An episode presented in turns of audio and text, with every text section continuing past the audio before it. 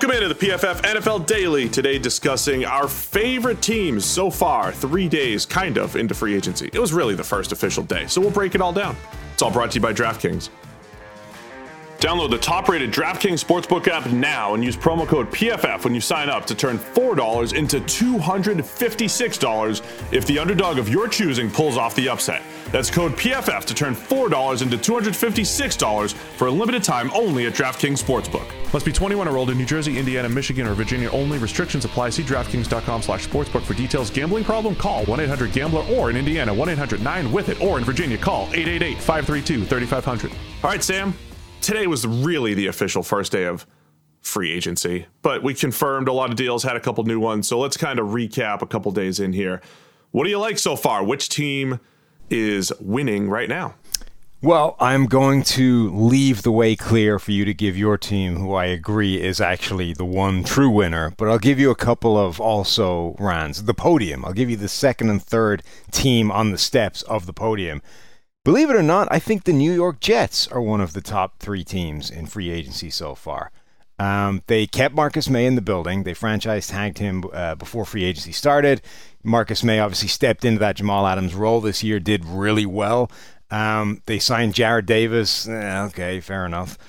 Corey Davis and Carl Lawson, they're two big moves. Corey Davis, three years, $37 million, relatively cheap deal for a guy who can now come in and, and be part of that receiving corps along with Denzel Mims. Um, I, I, think that's a pretty good signing. And then Carl Lawson, with all the money getting thrown around to edge rushers, um, usually overpaid for the sack numbers and for various other things, I think Lawson was like the steal of that group. I, I think that's the best edge rush they've had in that building for a decade, maybe more. Um, and then the other team, I think the San Francisco 49ers, haven't done a ton. Their biggest move, obviously, was re signing Trent Williams to a monster contract. It says six years. It's not really, you know, it's like a three year deal or whatever. Makes him the highest paid uh, tackle in the NFL by a hair, just edging ahead of David Bakhtiari. But Trent Williams was the best graded tackle in the NFL last season. They've re signed Kyle Juszczyk, an important part of that offense. Re signed Emmanuel Moseley, get at least one corner still there.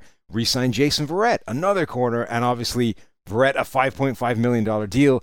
Absolute steal if the perennial caveat with Verrett, he stays healthy. Yeah, we love the Verrett deal every single time. So I, I agree with you on both teams. So I think when you're looking at who's doing well in free agency, you it's not always about volume. It's not always about who brought in the most players it, it is uh, it is smart sometimes to look at the teams who did a few calculated things, and I think that's the Jets. Right? They went and got Carl Lawson, as you said, for a, a system that really relies on that four man rush. So you needed a Carl Lawson, and uh, you know he was our best pure pass rusher on the market. Not as great against the run. Corey Davis.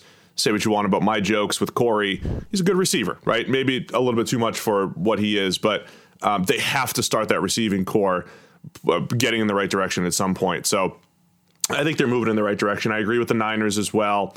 Uh, the team that you were hinting at, though, is the football team. Washington, I think, making all the right moves. And it wasn't, you know, they didn't rush into things either. I think they kind of let things come to them. But getting uh, Curtis Samuel, they just got today. It started with Ryan Fitzpatrick uh, and then William Jackson, you know, top corner on our board. So when you look at uh, Fitz was our number two quarterback. Jackson, William Jackson was our number one cornerback coming in. So number one QB, number one corner, and then Curtis Samuel, top six or seven receiver in this class, but a different type, right? A guy that's going to create mismatches and line up all over the place and be a complementary piece to Terry McLaurin. So, uh, you know, we always talk about the pass game. Get your quarterback, get stack up on, you know, stock up on receivers, stock up on corners, and football teams doing this the right way. And, you know, Curtis Samuel, Washington runs a lot of pre snap motion. Curtis Samuel is perfect for that. They've got Antonio Gibson there already. Suddenly, you've got a couple of players in that offense that can cause real headaches for defenses in terms of matching up pre snap, in terms of dealing with all that motion, moving these guys in and out of the backfield consecutively, potentially. You can cause some defenses absolute nightmares with all that stuff. Um, and Ryan Fitzpatrick I just think is a great stylistic fit. He's also the best quarterback they've had in that building for a couple of years now, um, by some distance if he plays the way he's been playing the last few years. But also, he's the guy that's just going to put the ball in the air and give Terry McLaurin a chance to make some plays. And now Curtis Samuel and, and their other options. But the connection of Fitzpatrick to Terry McLaurin has a chance to be absolutely huge. McLaurin's played well in two years, despite having basically no quarterback throwing him the ball. But he is out targeted over those last two years by, yeah, I think he's like 15th, 16th, something like that in total targets uh, among wide receivers for a guy who was like the only weapon on, on that offense. Ryan Fitzpatrick is going to massively increase that guy's target share, and I think that only means good things. Yeah, just for perspective on Fitzpatrick and what's happened during his career. He was drafted in 2005. We have data going back to 2006. He didn't really see regular time until 2008.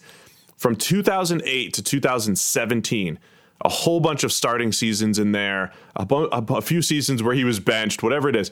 He graded above 70 twice, and his highest grade was a 72.5. That came in 2014.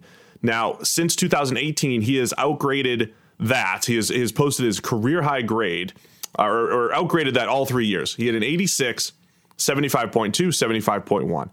So the last three years are quite literally the three best years of Ryan Fitzpatrick's career, and he's 38 years old. Mm-hmm. So he is, for whatever it's worth, getting older, but trending in the right direction. He's our age, Sam, but still trending in the right direction despite that. And and and what I love about it is like when you looked at the 2018 Bucs, you would they have the same group of play similar group of playmakers as they have right now. You'd say ah, maybe he had that success because he had Mike Evans and a young Chris Godwin and all that stuff. But what he's done with the Dolphins the last couple years, without a great supporting cast, a, an okay pass blocking offensive line, a below average O line in 2019, some okay playmakers, just really impressed with what he has done these last few years. Can't understate it. And I think he's a legitimate playoff quarterback these days. And Washington saw that and, and they and they pounced. It's funny, we're reaching this time where, you know, athletes are able to push the elite level of what they can do for longer and longer. Tom Brady up there at 43, still getting it done. Um, athletes across all different sports pushing this thing deep into their 30s and into their 40s now. Fitzpatrick's 38, but, you know, he's in the same kind of bracket in terms of age as guys like Aaron Rodgers, who doesn't look like he's slowing down anytime soon. Maybe Fitz has got a few more years left in him, even if teams are going to look to keep moving on for him. But also, Steve, you know, maybe we call time on our own professional aspirations too soon. We're we're we've got some we've got five good years left in us, according to Tom Brady. We should maybe we should get back in the training and uh, you know get back in this draft. I mean, I texted Tom the other day, and I'm right. I'm in his contacts now. We're well, we're buddies now, so maybe we could get you know get on that TB12 method. And look, I'm just a YouTube highlight reel away from feeling like I'm young again. My 2009 clips are out there, so we could do it. Uh, speaking of Brady, the Bucs. I said on our first show, if you want to see our free agency winners and losers after day one, we did that two days ago. I had the Bucs as my winner. They they they got the band back together. That's that's mm. important, and I, they do feel like the team that's gonna, you know, snag a James White here and there to to fill that pass catching receiver role, uh, running back role. Uh, so there are you know, there are some moves to be made still for the Bucs. I think they've done a nice job, and I also think you know for teams that haven't done a lot, you can't criticize them for overpaying. So Seattle Seahawks are a team I think just a couple sneaky decent moves. Ahkello Witherspoon coming in for one year, four million. That's worth the squeeze just to see what you can, you can get out of him. He's shown some potential, good size.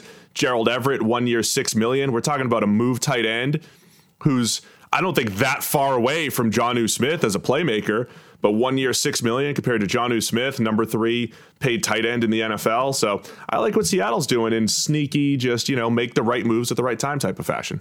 Yeah, I, I, don't think that's crazy. Um, I, have liked the moves that the Chargers have made as well. Corey Linsley, Matt Feiler should both be significant upgrades in that offensive line. They brought back Michael Davis. Cutting Casey Hayward was a little bit questionable, or at least an eyebrow raiser. So they, they now have a hole at cornerback, I think, that they need to fill. But overall, that's a pretty good uh, time of it for them.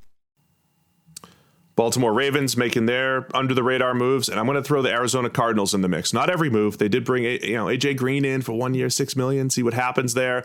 But bringing Kelvin Beachum back on the cheap mm-hmm. to pass protect at right tackle. one of our sneaky good tackles on our free agent list. That's the right move there. Bring in Marcus Golden to to pair with J.J. Watt and what they have there with Chandler Jones. It, yeah, it's not and, a bad little team coming together. And trading for um, Rodney Hudson, which might be the best move they've made. Yes, that's I, I'm sitting there like, what other move? The Rodney Hudson trade was huge. Now you have this offensive line um, with Beachum, with Hudson, that is uh, truly one of the best pass protecting lines in the league because DJ Humphries really emerged last year at left tackle. So three days into free agency. The PFF NFL podcast is going to be back breaking down all the action, and we're here every day. It's the PFF NFL Daily.